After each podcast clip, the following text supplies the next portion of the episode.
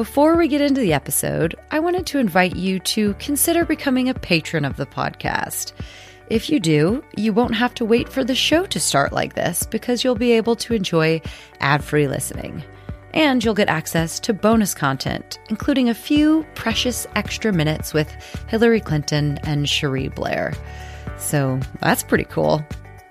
And of course, you'll also get a good night's sleep knowing you're helping to close the gender public voice gap.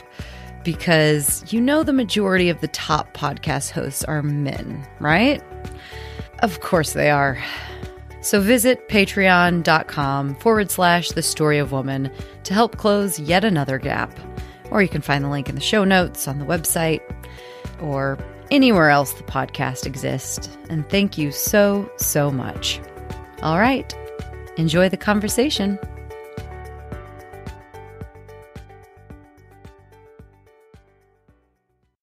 What really breaks my heart is that our achievements, our gains, and our tries, everything gone just because two or three men sitting in a room decided to sign a deal. There was a group of men in power and they wanted to kill another group of men. And now the another group is on power and they are killing the first one. So it's us paying the price. It's women of the country being uh, an option of bargaining of the rulers to the world and to anyone else. Hello, and welcome to season two of The Story of Woman. In today's world, it can feel like change is happening, but only in the wrong direction.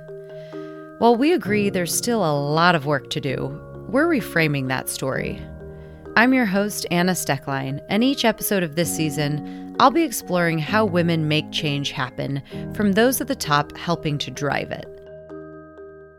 We'll look at where we are in this long march to equality, what lies ahead, and how important you are in the fight. This isn't a story of a world that's doomed to oppress women forever. This is a story of an opportunity to grow stronger than ever before, exactly as womankind has always done. Hello, hello, and welcome to episode two of the Changemaker series. As always, I am very glad that you're here. We've got a great conversation today. So, in August of 2021, we all watched with horror as the US pulled out of Afghanistan and the Taliban took over the country in a matter of days. And the question on everyone's mind was what's going to happen to the women and girls there? Because when the Taliban were in power in the 90s until 2001, they forbid girls from getting education and women from leaving the house unchaperoned. They flogged and beat women for showing an inch of skin under their mandatory burqas or for attempting to study. They stoned women to death and more. Afghan women were brutalized in the law and in nearly every aspect of their daily life. And now the Taliban are back in power. Today, I speak with a woman who is personally going up against this brutally oppressive group in order to make life better for the girls and women inside of Afghanistan, and who has answers to these questions about what life is like for them now. At the age of only 24, Zarifa Ghafari was the youngest ever female mayor in Afghanistan, and her province was in the heart of Taliban territory in the years leading up to August of 2021. She survived three assassination attempts and had to witness the murder of her own father at the hands of the Taliban. I mean, courage is not nearly a strong enough word to describe this incredible woman. Zarifa received the 2022 International Women's Rights Award at the United Nations Geneva Summit. She's been included by BBC in the list of 100 inspiring and influential women from around the world. She was honored by the U.S. Department of State as an International Woman of Courage, and she was included in the Badass 50 list. She also received the award Women Who Can Change the World by InStyle, as well as many other awards and lists from around the world from various organizations. She has a new book out that's called Zarifa A Woman's Battle in a Man's World that tells her full story. And there's also a new Netflix documentary out about her that I highly recommend that's called In Her Hands.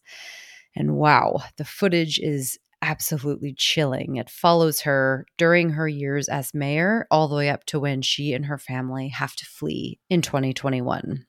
Definitely, definitely recommend.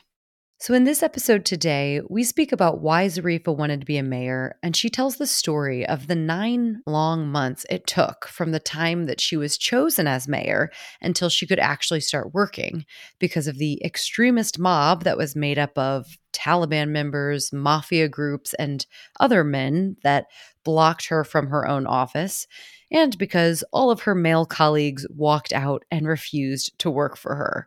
So, Zarifa tells us all about this and what kept her going through it all. She also walks us through the typical life of a woman in Afghan society, from birth all the way through death. And we talk about what makes her most proud of the women and girls in Afghanistan and her optimism for the future. And Zarifa also speaks directly to those that are still in Afghanistan, including the men. And she speaks directly to the foreign powers that have been creating and perpetuating the terrorism and the wars. And she also speaks to all of us outside of the country and how we can help. This is an absolutely extraordinary woman who is going to make serious waves in the world and already has at such a young age. And just a reminder if anyone wants to read along to make sure that you catch every word, there's a transcript available on the website, thestoryofwomanpodcast.com. There's also a link for that in the show notes. I'm going to end with this excerpt from her book that beautifully puts to words how Afghan women have always been the ones driving change for themselves and for their country. Zarifa wrote Women around the world and throughout the ages have forced change from their spaces out through education, trade unions, charitable organizations, and through often heroic lobbying, squeezing every bit of advantage from their positions, however small, in total and together, and however slowly and carefully they created change. The Taliban say they are now more enlightened than they were in the 1990s. This is because they have been forced to be for 20 years, my Afghan sisters and I have been devouring the opportunities presented to us to become doctors, Supreme Court judges, journalists, and mayors. Millions of us have learned to read and write, the first step to taking control over our lives. A young Kabul generation with no memory of the Mujahideen's civil war, we mingled in coffee shops and accepted each other, Pashtun, Hazara, and others alike. We helped to change our society in those two decades, and as a result, the Taliban was compelled to reform. I know we will win eventually because women can no longer be ignored in Afghanistan. Wow, cue all of the goosebumps and get ready for more of that now. Please enjoy my conversation with Zarifa Ghafari. Hi, Zarifa. Thank you so much for being here today. Thank you so much. Thank you for having me here. Absolutely. I'm really looking forward to this conversation with you. And I want to start by reading out a sentence from your new book, Zarifa, and then I'll follow that up with a question. So, you wrote in your book the simple act of surviving as a woman in a place like Afghanistan, of learning how to read and write and earning your own money is a victory more significant than Olympic gold. That's quite a powerful sentence. And I want to start this conversation by having you help us understand what day to day life is like for the 14 million women that live there. Can you help paint that picture for us and share what you have come to understand about the position of women in Afghanistan society. Let me start it from the first time a family gets that the newborn child could be a daughter. From that spot to the end of the life of a girl. When a father gets that the child is going to be a girl, then they start treating the wife so differently. And the wife entire period of her pregnancy prays to god to have a boy instead of girl. From there to giving birth to a girl doesn't matter how capable you are to give birth to second child or third or fourth or fifth or in some cases it's like more than 10 as well. But they will make you to give births every and each year once to have a boy, just one boy.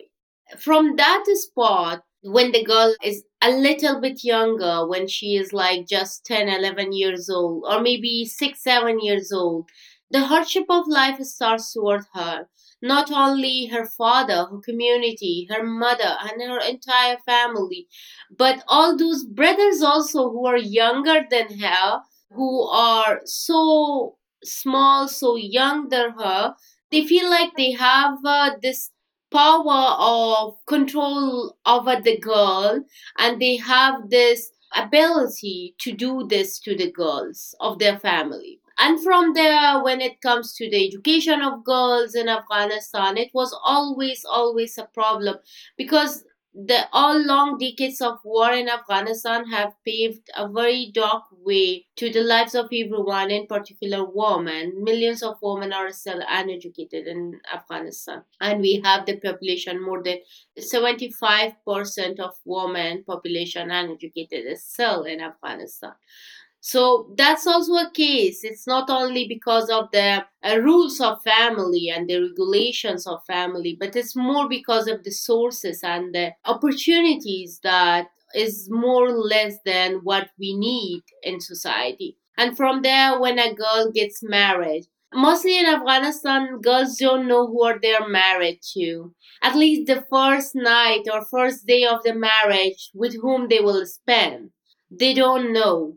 And in some cases boys also don't know. They just get a call from family you're married. Tomorrow is your event. Just come and then attend it.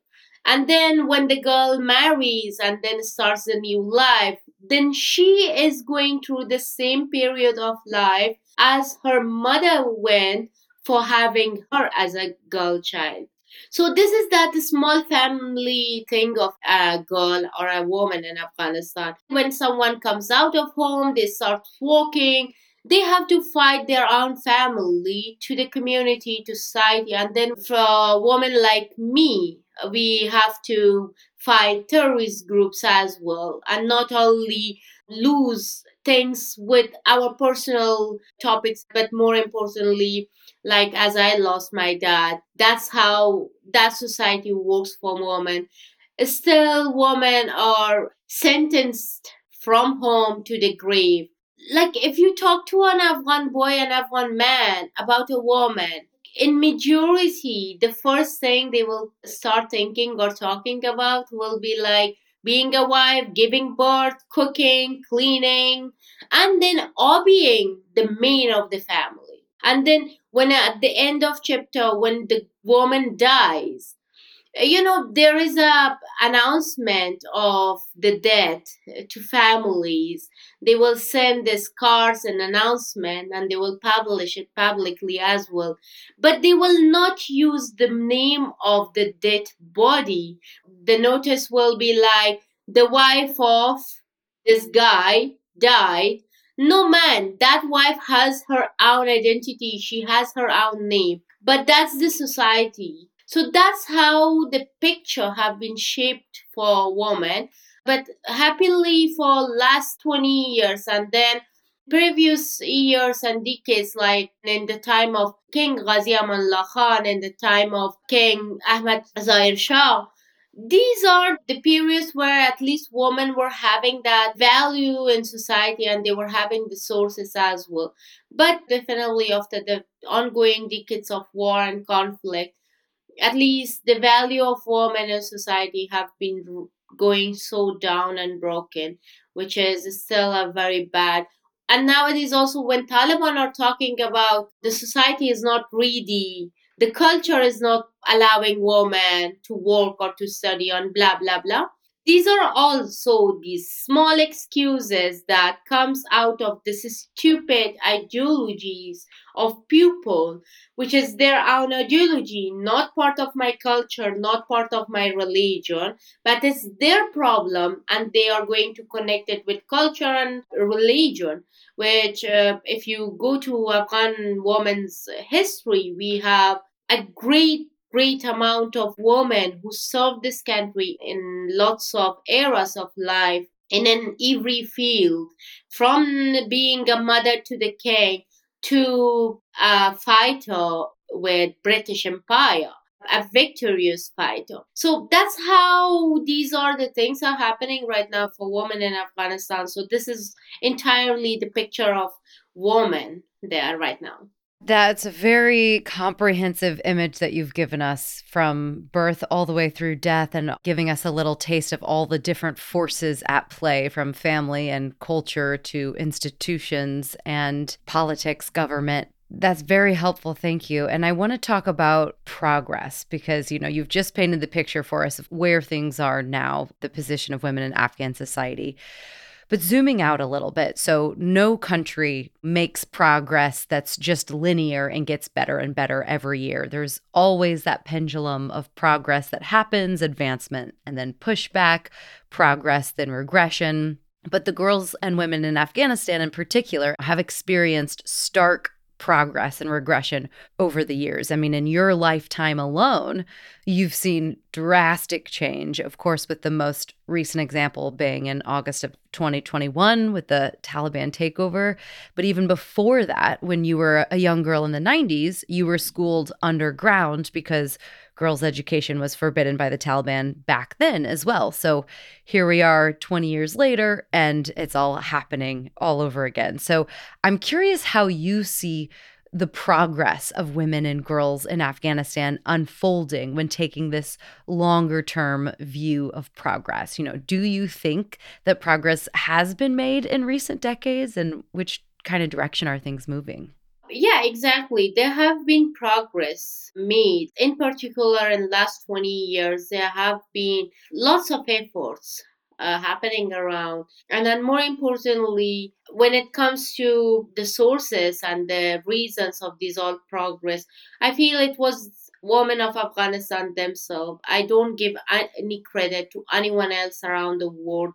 When it comes to progresses and developments of 20 years, last 20 years in Afghanistan, then people say like it was international community coming in, so there was a change, and then this all happened. The taking out of our hands entire our achievements and efforts and everything and putting it into the hands of all these political dealers and the project dealers of conflicts in Afghanistan, which is not true. Afghan women fought their fight always their own selves. Last 20 years is a great example of that while women have been mostly in lots of areas women was like still just symbolic and they had like rules like symbolic but still we were able to at least be there and prove ourselves and make the, the society trust us and give us another platform and help us to open another big door of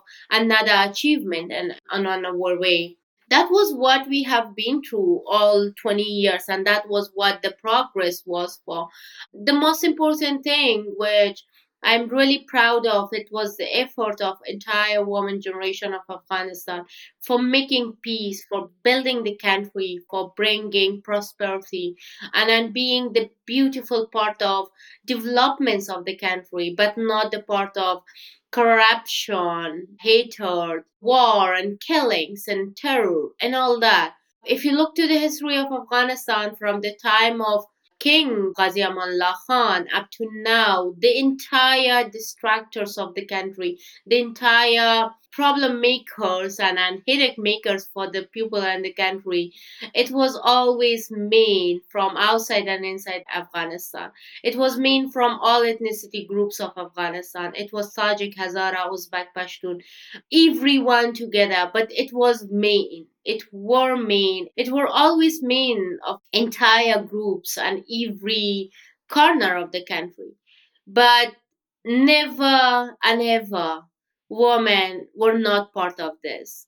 Women were not part of distractions killing abuses to the people and the welfare of the country. And that's the beautiful part i feel more proud of. And i feel this is the greatest thing which which makes us as women of Afghanistan, as women of at least 2022 or 2023, especially for me, it's like we never had part of into bad things to the country. So now, at least for once, let's give us a chance. Not give us a chance, let us to take this chance and to have it and then work for it because I don't believe anyone else than women of that country could serve the country more better. So these are the progresses have been made, especially in terms of education. Millions of girls were going to schools in 90s i'm sure there was no more than 5 to 6 percent educated women in afghanistan left because mostly educated and, well progressed families left the country during taliban. But now in, in 2022 and 2021 and 20 we have these reports that while it was not so good news as well while it's not that enough but still we had more than 20% of women still educated uh, with higher education. So there were dozens of women working. 30% of the economy of the country the national budget of afghanistan was being supported by women's activities and women's participation into the economic field of the country from there to anywhere else uh, the progresses have been made but what really breaks my heart, and I'm sure everyone who, who knows it, it's the same for them as well, is that our achievements, our gains, and our tries, everything gone for vain just because two or three men sitting in a room decided to sign a deal and then now we are paying the price uh, because there was a group of men in power and they wanted to kill another group of men. And now the another group is on power and they are killing the first one. So it's us paying the price it's women of the country being an option of bargaining of the rulers to the world and to anyone else. So this is painful, and uh, but still, I'm so proud of whatever progresses have been made by women of the country. Absolutely. So it's women of the country paying the price, but also driving the change and making the change happen. So, on that note, where things currently stand with the Taliban having taken over. How do you see progress moving forward? What do you think is in store for the future of Afghanistan and, you know, what do you think is the solution for getting there? The best solution is unity, the best solution is standing with each other, the best solution is speaking to each other, the best solution is listening to each other, and normally and so logically discussing the most important topic to each other. And that most important topic is the welfare of the country and the welfare of the people living in that country. Last decades of war have been going and now we have millions and millions and millions of people died in afghanistan. Millions of women widows with millions of girls like me uh, maybe are still crying day and night for the loss of their fathers I was lucky, at least I had the body of my dad, you know, completely. But there are like mostly families, they had nothing, maybe a piece of their loved ones' bodies. So, in a very big coffin, and that's it. So I think these all conflicts and everything, if we don't want it to start once again, we need to sit to each other. We need to talk from good to bad, from Mujahideen to, to Khalq, Parcham, to everyone, to communists, to Republic, to Taliban, to everyone. They need to come together and sit and find a solution for this. I don't believe the solution of Afghanistan lays in the hands of all these foreigners and all these powers outside the country, outside of Afghanistan, because we, as Afghan people, we know about the history of our country, which has been decades and decades that the same game is going to be repeated on us and playing the same project by just with that small change into flag and, and, and the title of the project. But it's that same project that same game happening to us definitely afghanistan's war is not afghanistan's war. It's always a war coming to afghanistan from outside of the country from neighboring countries especially pakistan and the pakistan's intelligence isi and then including cia then russia. Nowadays china is also having their own part in it so altogether this, I don't believe these people are the ones because they already destroyed everything. So I don't believe they are the ones who can help building everything back and solving everything back. So it's important that we as Afghan people, we come together, we sit together, and we solve it. In Afghanistan, we have something by the name of Jirga. The Jirga is like big amount of people in a corner of the country coming together for reasons and talking together. For days and night they are talking they are finding solutions and they are helping the situation. And it was like from decades going on to that country. And it's a beautiful tradition to solve conflicts without another big one that's what I feel will help more Afghanistan than anything else coming from outside of Afghanistan. That's one part. And the most second important part is of your question, especially do I see any next step or any progress on it? I'm so amazingly optimistic. While I know there have been lots of reasons to lose your hope, at least for people like me, for a person like me who have lost so much so much for the conflict. So for me, my dad was not only one person being killed from my family.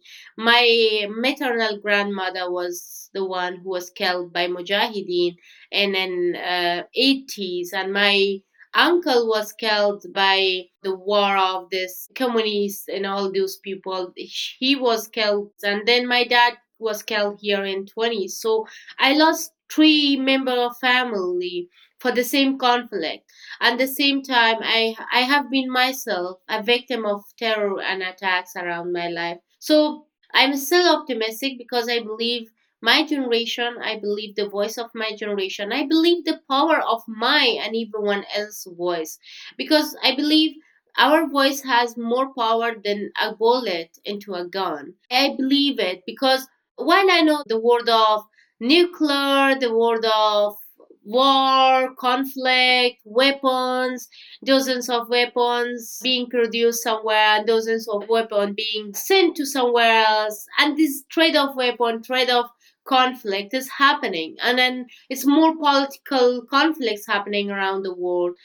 But in that also, still, I, I have this feeling of maybe we can talk. At least we can talk we Afghans, we are having the same language, same values, same traditions. Doesn't matter which ethnicity.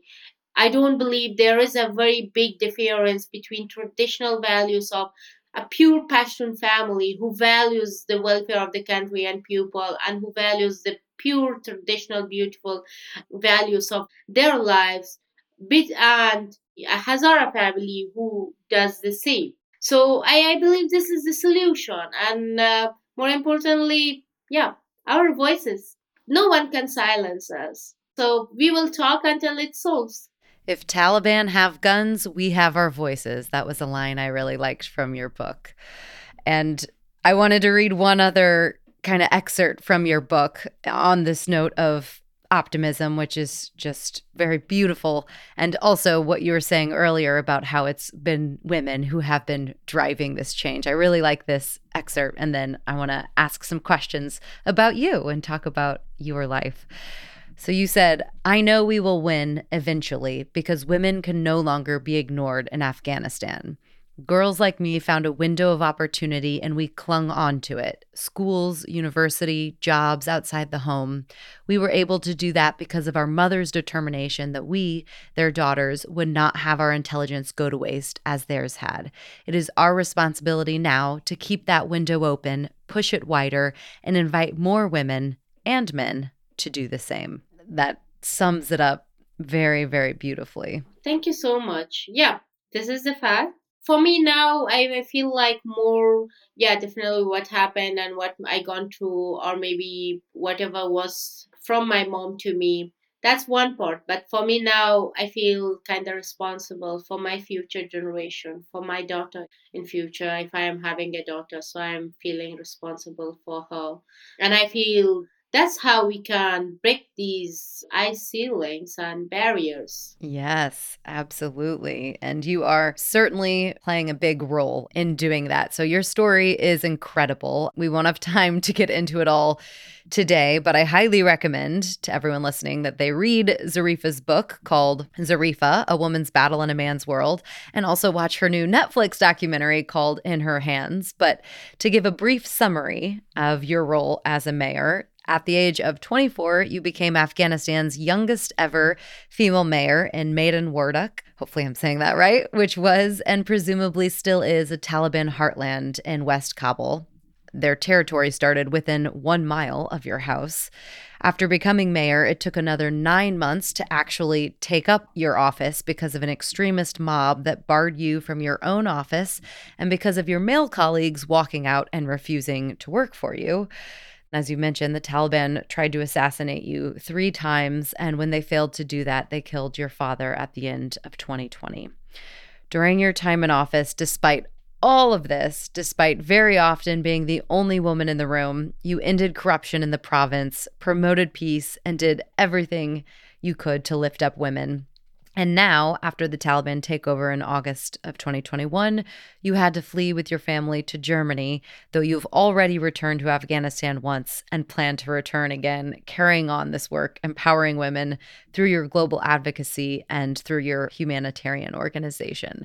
So it's all just incredibly powerful and these words don't even do the whole story justice. Like i said people are going to need to read or watch or both to learn the full story but i really want to know to start with your story in this male dominated world where almost no female politicians exist and the culture is telling you very overtly that as a woman you aren't smart enough to participate in anything important and you simply aren't capable of leading why did you want to become mayor and how on earth did you find the willpower, confidence, and ambition to actually do it? Actually, for the first, when I started, I was in India. I got a message from my business partner who now has the pleasure of having me as his life partner. so, yeah so he just sent me a link and like asking me see there's a position of mayor for wardak province. You you just go for it you know? And then i because i knew the province i knew the people, so i was like i refuse. And then he started fighting me and he was like arguing me and he was like you don't believe yourself and i don't know why you studied this long and what you are doing and blah blah so much and then i was like okay let's go for it i submitted my cv and proposal and all my documents after some time i got a call i went for writing exam being shortlisted among 138 candidates with 11 candidates being shortlisted. I was shortlisted. Then, after the writing exam, suddenly I've got dozens of people talking so bad about me to dozens of others. There was these people demonstrating, some young boys coming together and demonstrating against my candidacy for this position. And I was like really shocked. And then I came to understand and know it that one of the guys who were a shortlisted candidate with me, he was working in the same office of the one who were responsible for the exam and every process. So this guy starts telling about me, so stupid thing to people around this office. And one guy just told me that he was telling him that she's a bitch she have been in India and she had dozens of boyfriends.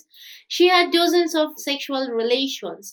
She is the puppet of foreign sources and people, and she is uh, one of these Western ideology women. And if she becomes a mayor, then she starts destroying our own culture and city. So we need to be careful and don't give her a platform. And more importantly, she's not Muslim. I feel like it's it's entire world, in not every corner of the world. This is the same policy to break down a woman. By just adding so stupid words with her name and her personality and her title uh, to disown her, to distract her, and then there are dozens of women when this is happening to them, maybe in America, Afghanistan, US, Europe, doesn't matter, UK, but there are women when they feel like this is happening with them, they are giving up, and because they are like, it's not worth of this. But I'm like, I was like, man, you know, I know the game, so why not to play it?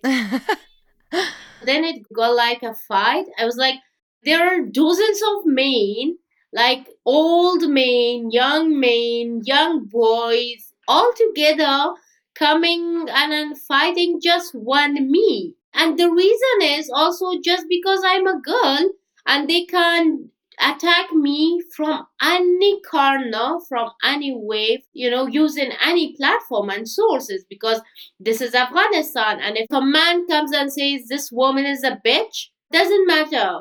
She is or not, but the people will start, oh, seriously? She is the one who that guy was talking about her, that she is a bitch. So this is like how it is. And then I was like, I'm okay with it. Let's fight it. So I fought all my exam process and everything. And when I got the decree, I the, the demonstrations were there. And one of these guys who were leading the demonstration, he became the first mayor after the fall of government in August now of Taliban to the same municipality. So it was like all these Taliban and all these land mafia guys, the ones who had direct ties to very high level mafia systems. So that was how they started like demonstrating against me. And then after some time, the central government was proposing me exchanging the position. But I was like, if I I'm not worth of it, I didn't pass the exam, I don't have enough marks, or if there's any other problem, you can tell me. But you you don't tell me to give up, you know, because I feel like it's not my fault. It's the fault of the system and the process because I have the decree of president and you guys are not implementing the decree of president. So that's your fault and your problem, not mine. For six months, I was silent I wanted to just keep it okay and fine. But then after six months, I was freaking out. So I started the entire three and a half months of big, big war, kind of world war for me in my life, where the post on my Facebook by saying that take my identity back. I don't want to be an Afghan anymore because I feel there is no value for me and my right as a human being. So I will search another country around the world where my right as a human and then as a woman are being respected more and people cares about it. So then it goes all viral and we started having three months of international and national medias, interviews and engagements all the way until the last day someone came to me from a high position of central government asking me if you still this for the mayor position. We will help you on that but trust me it will be so hard for you. You will go through a lot of difficulties. You will be attacked. Taliban are there all around. You will have so hard time. And then i just looked at him and i was like you know what? I don't believe. I have any idea of stepping back. I just wanted. And then after a few times, there was a conflict, another conflict. And after that, I finally was able to enter my office. And when I came to my office, all colleagues went out of office. And after three, four days, I came back to my office and I collected all of them into my room. And I was like, you know, guys, now I am responsible of the office. You do your work or resign. And then I started working. So that was this entire story. It started from just a disappointment of not going for it until being just a patient because for me it was not just my thing. I believe that it's a fight for entire women of afghanistan. It was a fight for my generation. It was a fight to make people believe us. And then i worked three years as a mayor trust me it was the beautiful period of my life. I learned a lot. I served a lot. And when i started working as a mayor trust me there was entire city was cooperating entire people everyone everyone. I'm still in touch with my people with my colleagues with people around the city. They are messaging me they are talking me. And just day before yesterday i was uh, looking to facebook and i got this screenshot of that post as well that there was this one guy saying the main road of kabul it was snowing badly and the road was blocked. So this guy have been posting something that at least Zarifa Ghafari was enough good and like at least cleaning these roads, you know, while it was winter snowing. She herself in the middle of night were coming out and then were helping to clean the streets so passengers could pass. And now look at this where we are. So this was like, you know, just two days ago. It was two days ago and I'm I feel like that fight what I went through like near about one year, it was worth of it. That's amazing. The fight that you went through just to get to office, but then every day it's same, you know, it was just one thing after another and your life, the lives of your family member, these are no small obstacles that you were up against. So you mentioned a motivation being for the good of of the women of Afghanistan and future generations. Is that what pulled you through it all? You know, what what kind of allowed you to get past any fear that you may have had? Did you have fear? What kept you going even beyond that initial long trek to get into the office? Actually, with this, there are like two, three things. First of it, it's about definitely it's that out of emotion something real which in afghanistan there was like always when a woman wanted to go to a first line to do work in places like Wardak in positions like mayor.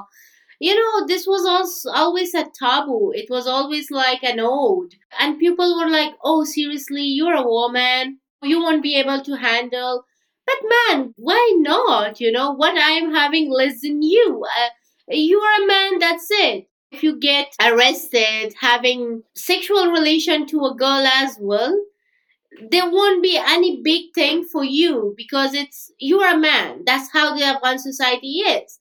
But that's the only difference between. But for me, if someone talks bad about me also, that makes like entire story and topic for entire family or maybe oh entire village and province will talk about it so that's the only difference between me as a woman and him as a man working in in such a technical offices and such a frontline positions so I knew that. That's that's the only thing, and I wanted to prove that thing. That man, we are also able to handle whatever the office is and whatever the position is. We just need the platform and the sources, and we don't beg for that. We earn it, and you have to give it to us. That's one point. The second point was, as a child, when I was born, until I have uh, already noted this story on my book as well that when I was six years old, my mom stopped me from entering a room full of men. And the reason was just because I'm a, a girl. Being a girl have been mostly a crime, not only for me, but for everyone of my generation, of, of Afghan people, Afghan women in my country, uh, mostly. So I was like, why? I was always dreaming for myself and I was always planning that I need to change this. So, in six years old, my mom stopped me from entering a room full of men. But in 24 years old, I was leading an office full of men, sitting on the top of them, leading this office with pure honesty, honor, dignity, and loyalty for my position, for my people and country. This was the second thing. And the last thing it was for me, I was always feeling of doing something good to my country, to my people, something big. by entering my office, I feel like this doesn't matter. It's it's not the entire country, but at least I can do something for this one province, which will remain for a long time in the memory of people at least.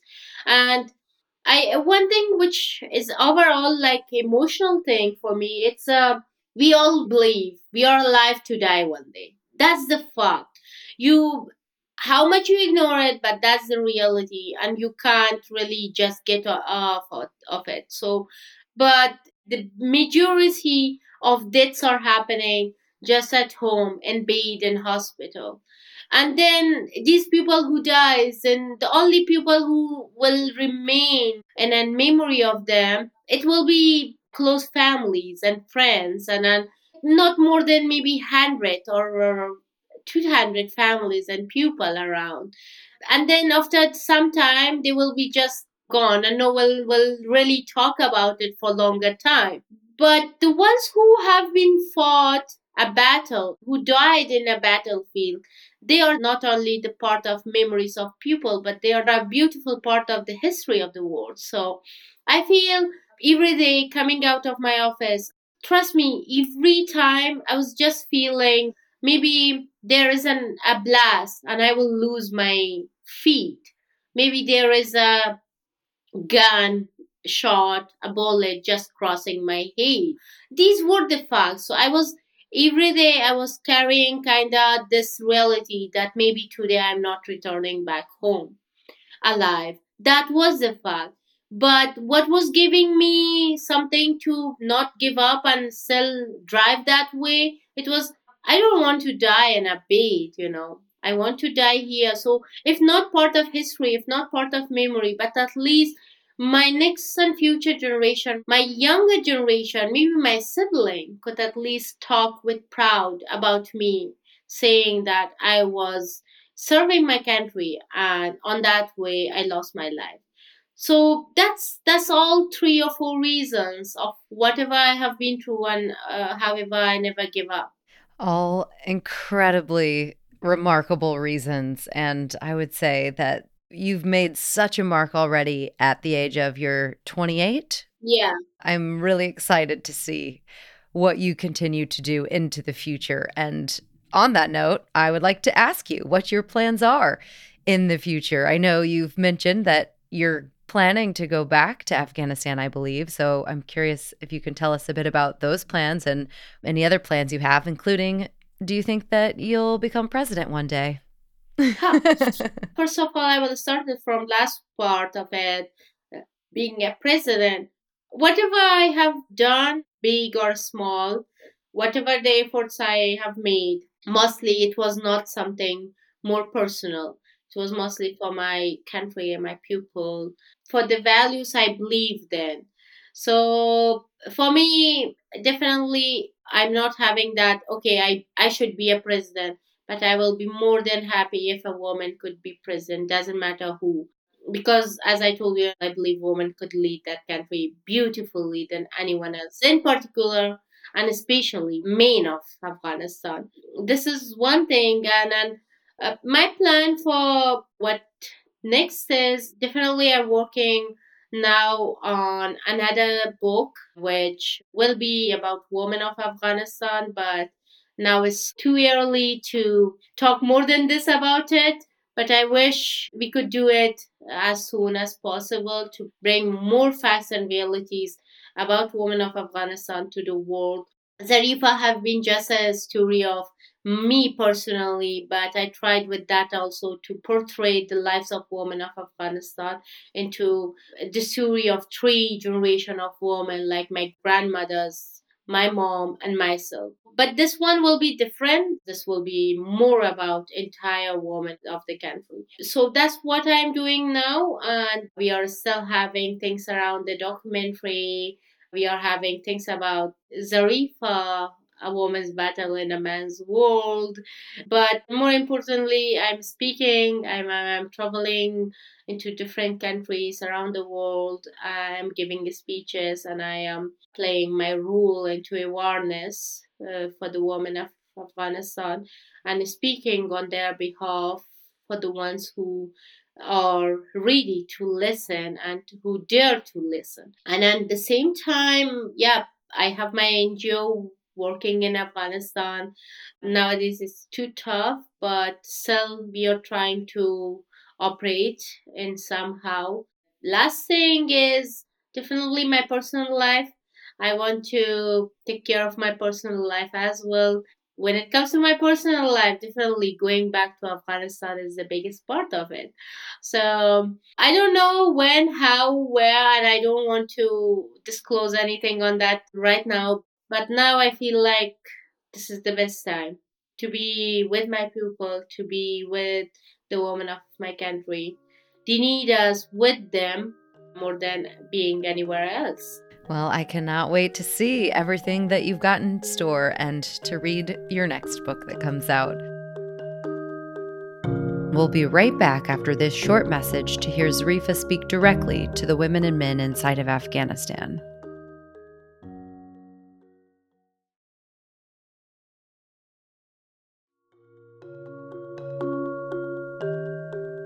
All right, so we've talked about the progress women in Afghanistan have made and how individual women, such as yourself, are driving that progress through the generations and a bit of what your journey has been like. Now, I want to talk about some practical ways that people listening can join in and continue passing that torch. So, starting with the women and girls in Afghanistan and perhaps also in, in nations with similar restrictions on women's rights, what message do you have for them for joining the fight? For the women of Afghanistan, I wish them very best of luck because I feel like living a life in current situation is itself a big fight.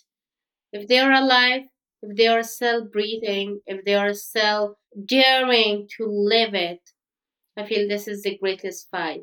I am amazingly proud of their courage and their determination and commitment. And the only thing I could say to them is trust me, there is always a light at the end of a dark tunnel. There will be things coming up, those will be more better than what we are going through right now you are not alone. We sitting here abroad, we are feeling the same pain because at least for me, I don't feel myself more different and apart than the ones who are inside the country and suffering right now.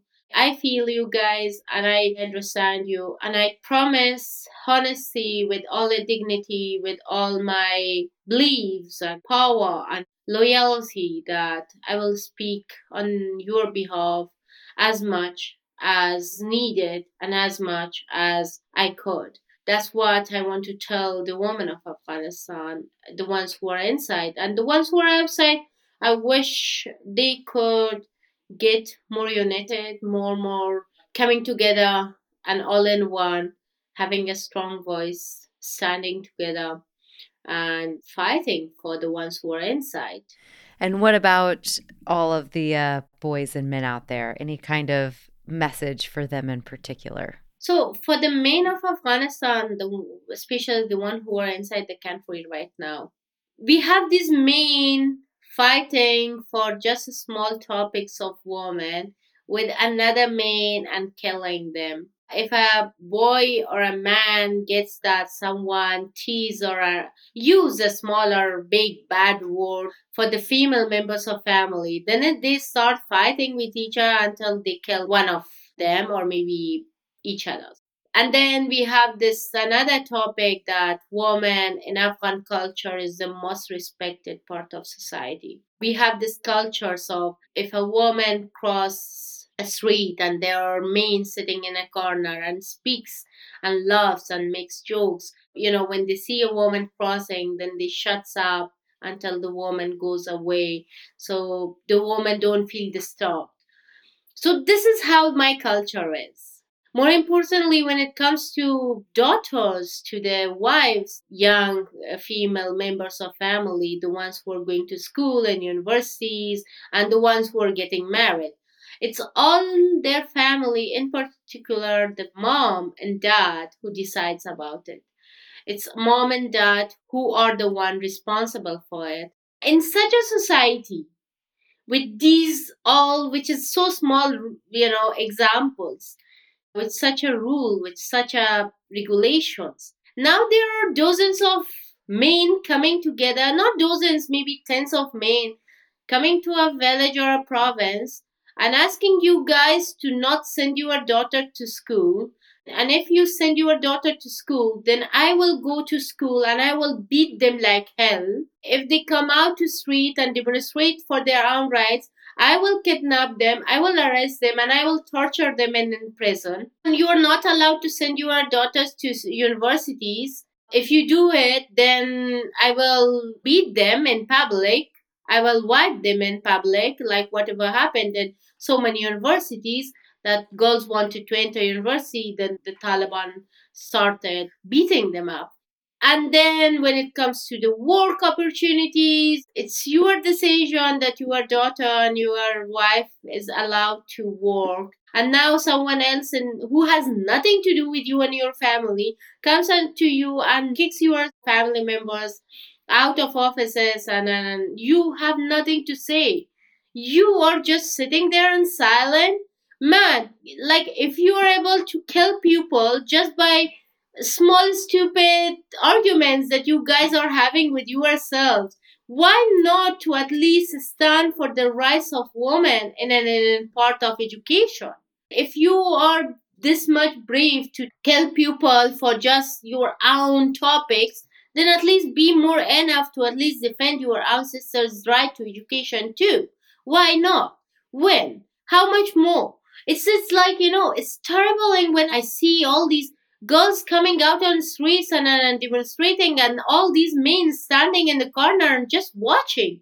You guys destroyed everything. You guys were the part of like the worst to that country. And now at least the only thing we need is just that active support which we need it for our fight we don't want you to be in the front line we are going to the front line at least you join me for the cause you're not doing that too how shameful.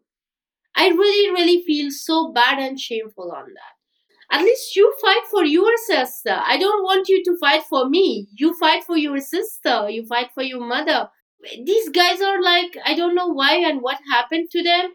I really feel so, so bad for them because they are standing in the corner and you see Taliban are like beating women, cursing them, and, then arresting them, and no one says anything. I don't know why they are not learning at least from the main of Iran, from the main of all other neighboring countries. They are also Muslims, but they are supporting their sisters for all their welfare. So, yeah, I have a lot to say for men of the country, but the only thing, once again, I will repeat it. Please and please and please. We know you guys are killing women for just small mistakes to keep your honor.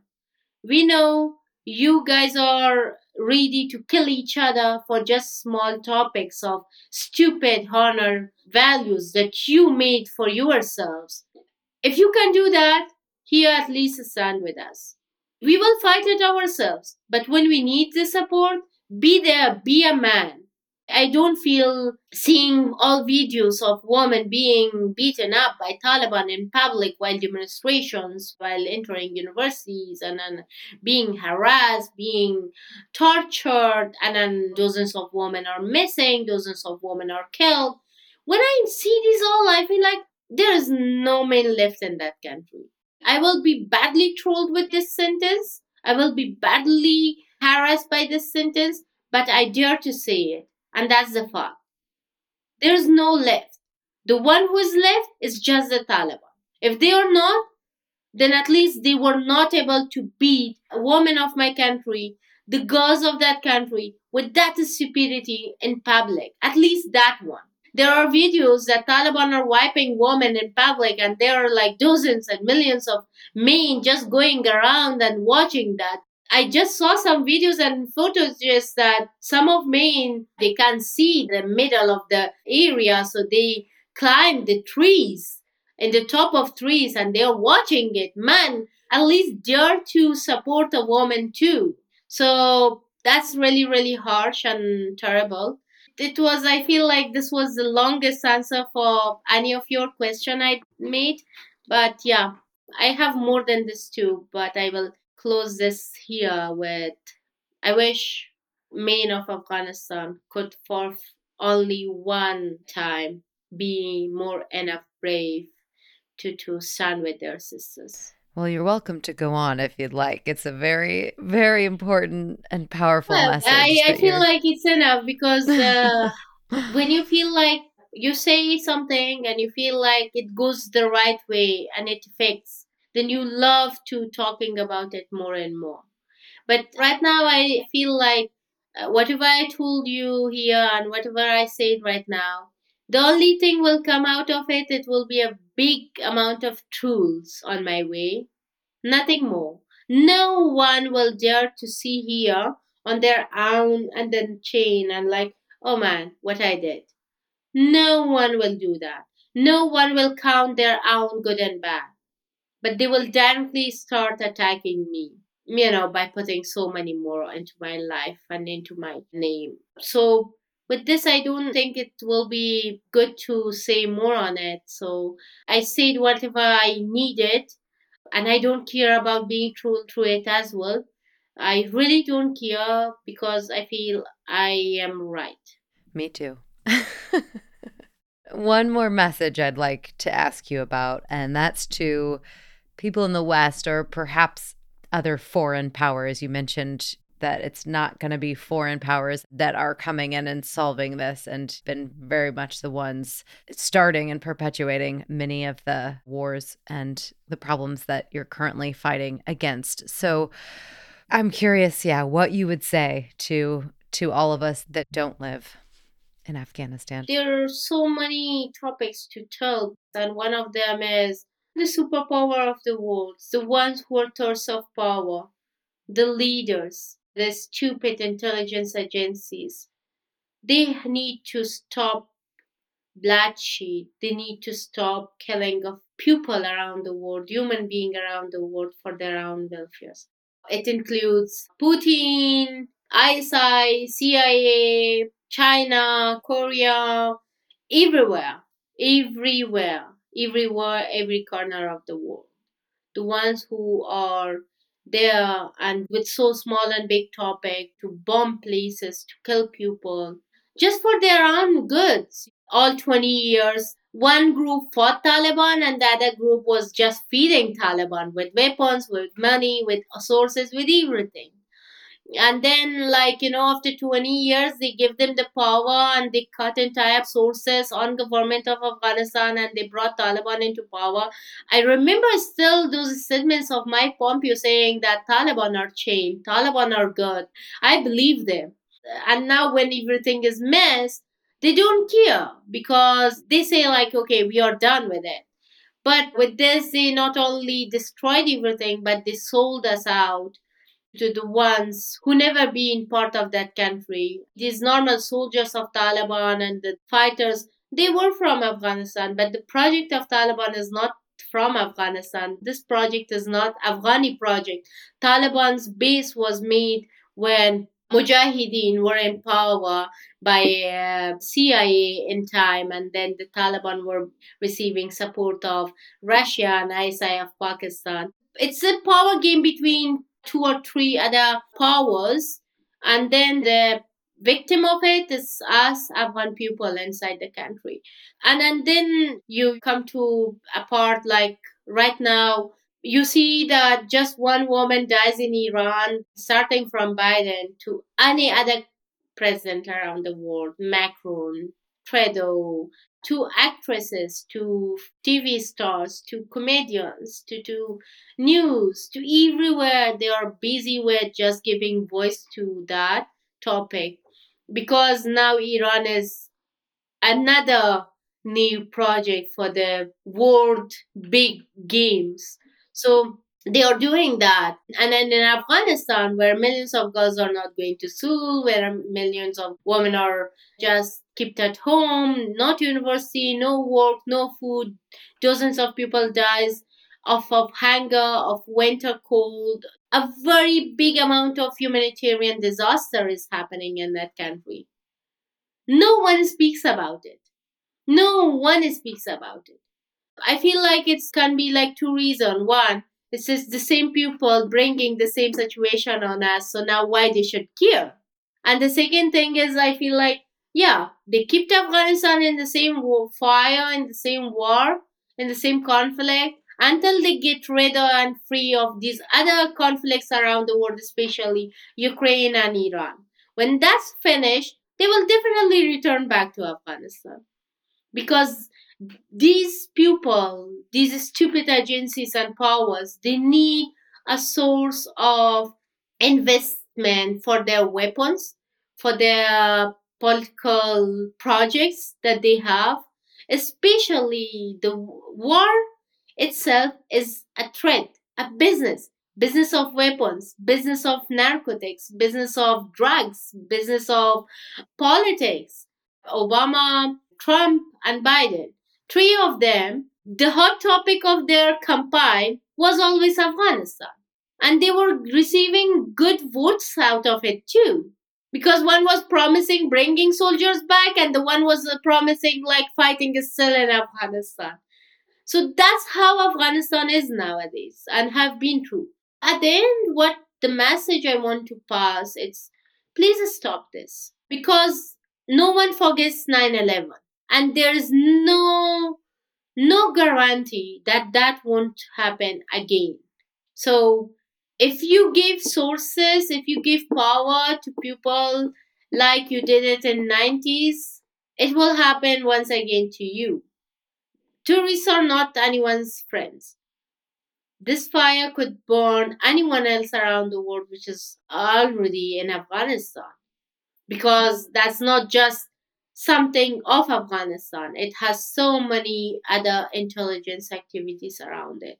So yeah, that's what I understand from my country. That's what I believe of situation. That's what I learned of situation, and that's what I think. It's just what I know personally, but somehow I feel I am not wrong too.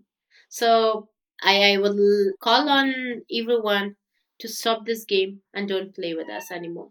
Stop this game. So I lied. There's one more that I want to ask you about because that's the powers that be, the agencies, the nations, the people in power. What about regular, everyday citizens? What can we do to help stop the powers that be, to help support the women and girls in Afghanistan?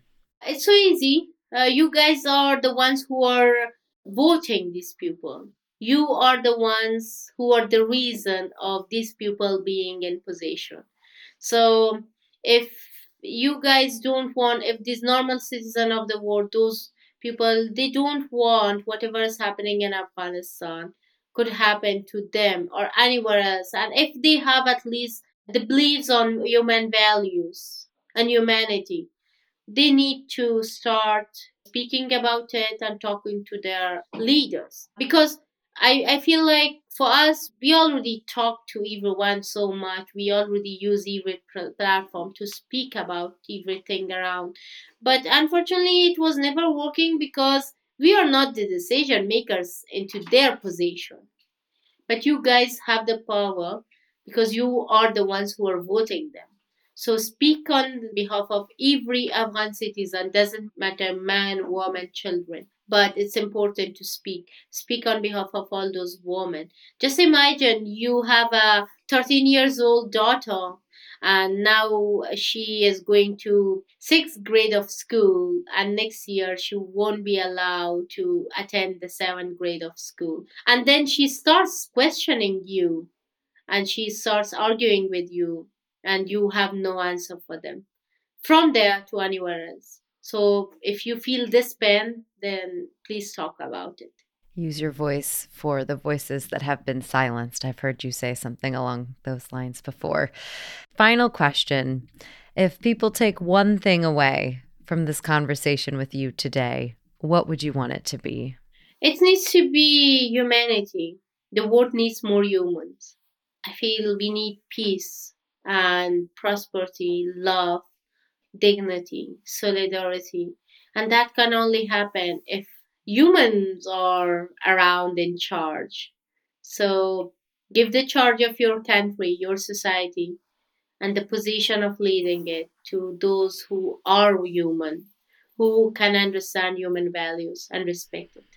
Lovely, beautiful. Zarifa Ghafari, thank you so much for your time today. It was such a pleasure speaking with you, and I can't wait to see what the future holds for you. Thank you so much. Thank you for your time. Thank you for having me here. And I will definitely keep in touch and will let you know for the next. Lovely. Thanks for listening.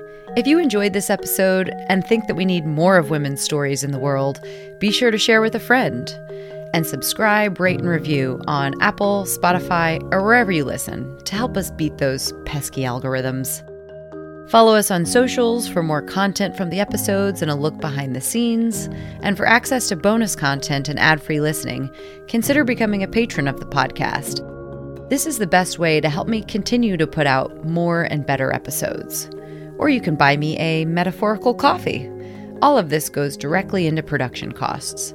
And in exchange, you'll receive my eternal gratitude and a good night's sleep, knowing that you are helping to finally change the story of mankind to the story of humankind. This episode was produced and hosted by me, Anna Steckline. It was edited by Maddie Searle, with communication support by Joe Cummings. A special thanks to Amanda Brown, Kate York, and Dan Kindle for their ongoing production support and invaluable advising.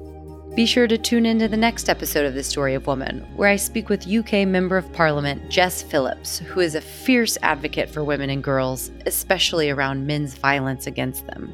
The main cause that I champion is the elimination of men's violence against women. It has to be about how you end the fact that women end up in this situation, and you can't do that without women's economic empowerment.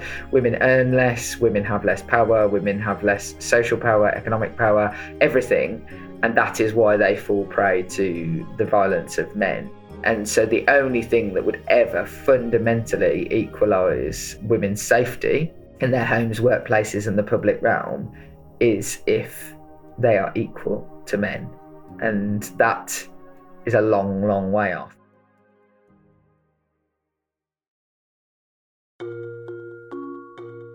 And a special thanks to our Patreon collaborators Veronica Linares from Values Leadership Consulting, transforming mindsets to put humanity and the planet at the heart of leadership. Christine Beasy from Untangle Money, creators of financial plans designed specifically for women. Dr. Julie Allig of JLA Analytics, Your Data's Talking. Are you listening? Joanna Cummings, editor of the Grub Street Journal, the magazine for people who make magazines. Jill Quigley from The Giving Grove, Little Orchards, Big Impact, a nationwide network of little orchards. Andrew Planet, advocate for naming our species human rather than man, and for joint matrilineal surnames. To share your name, business, or message at the end of every episode, sign up to be a patron of the podcast at patreon.com forward slash the story of woman. Get your message out there, listen to bonus content, and rest well, knowing that you're doing your part in helping to elevate the story of woman.